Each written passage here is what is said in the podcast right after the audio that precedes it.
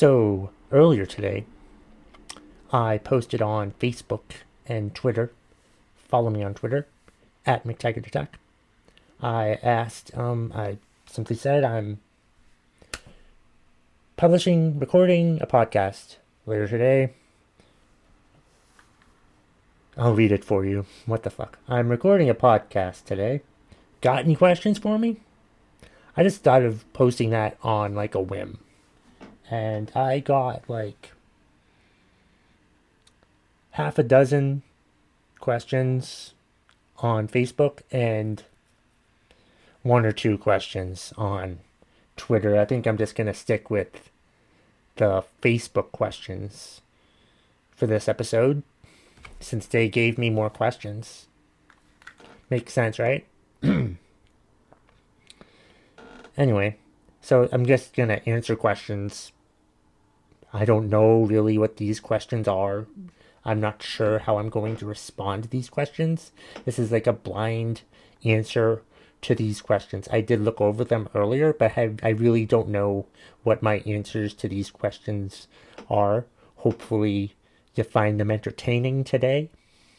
If not, I don't know. You'll find, hopefully, you find something out of these questions that I'm going to be answering. I will, um, I will post the questions in the show notes of this episode so you can, you know, read along or something.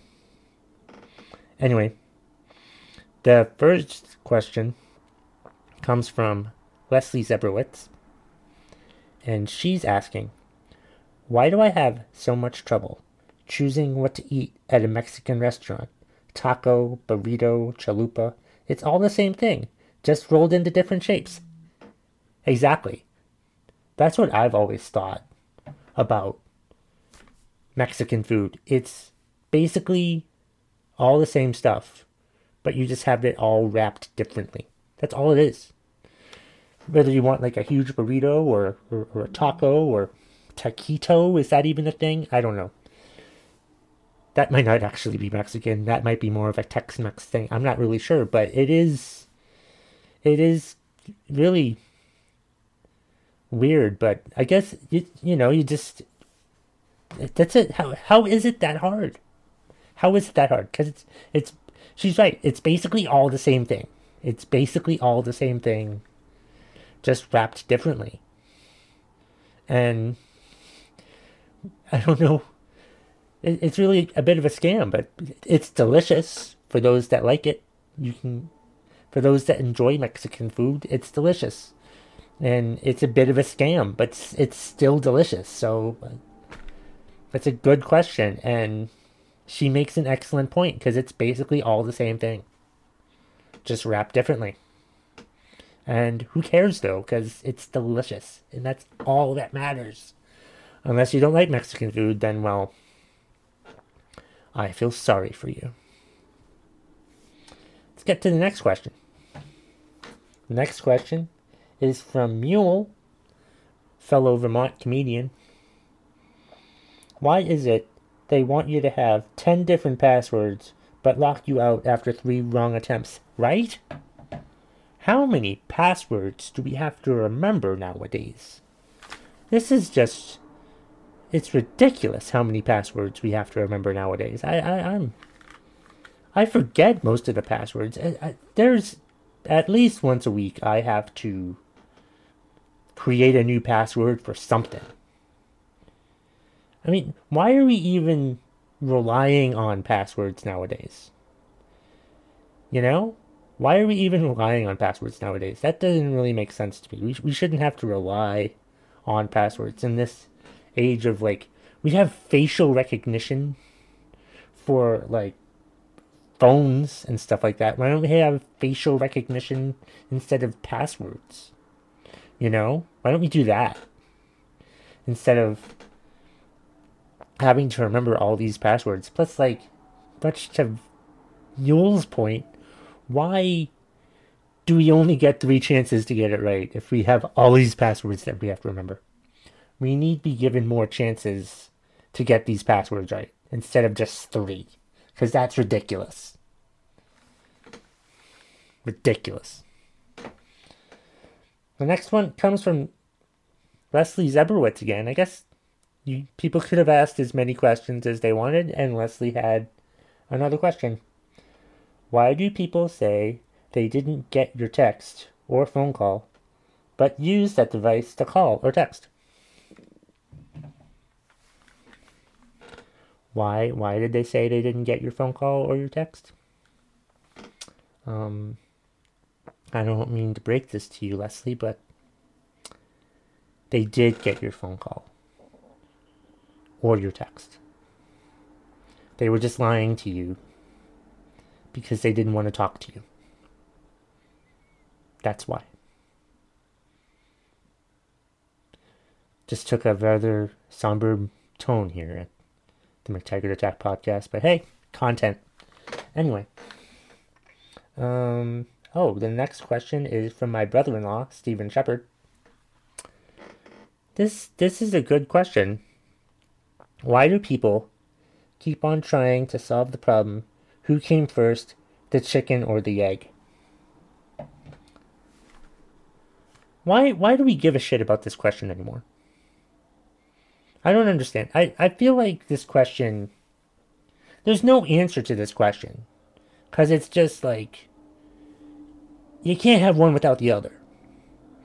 But I feel like people ask this question as a tactic to just confuse you to stop having the conversation. You know, it's just it's not really a question as more of it's like an analogy of like what came first. We don't know. What the fuck? We don't. Because like ultimately you get to oh well God made chickens.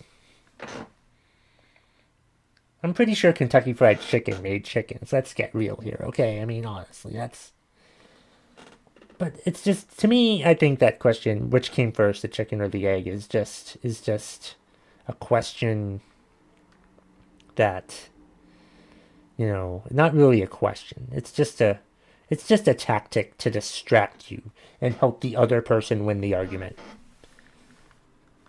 so the correct answer to which came first the chicken or the egg is go fuck yourself that's the that's the answer to that question. You're welcome, Stephen.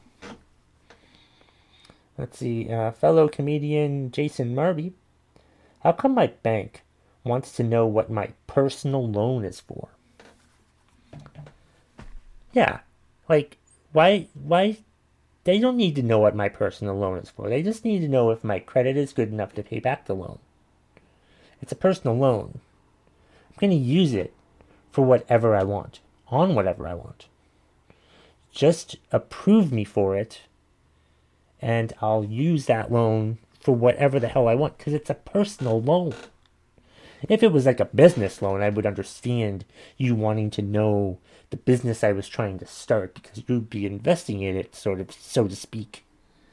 But if it's a personal loan, you don't, the banks don't need to know what the hell my personal loan is for. As long as I pay it back, that's all that matters. Can't be too nosy trying to find out what the hell my personal loan is for. I mean, god damn it, banks are awful. Let's see. Do I have any other questions? Mm, I have one more question, but I kind of regret I have one more question because this question screwed up the entire Facebook post. This question was asked by Peter Pardo, fellow comedian. He was trying to be funny with this question, but it failed miserably. Why can you buy sex toys on eBay, but not Dr. Seuss books? Who the fuck uses eBay anymore? Seriously. What decade is this? 1997? And we still using eBay? You still using eBay? The hell is wrong with you, Peter? Plus, like, everybody is in such uh, uh, tizzy over this Dr. Seuss thing.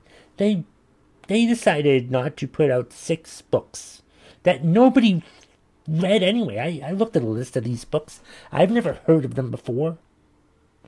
Who cares? We're getting upset about banned books. Seriously?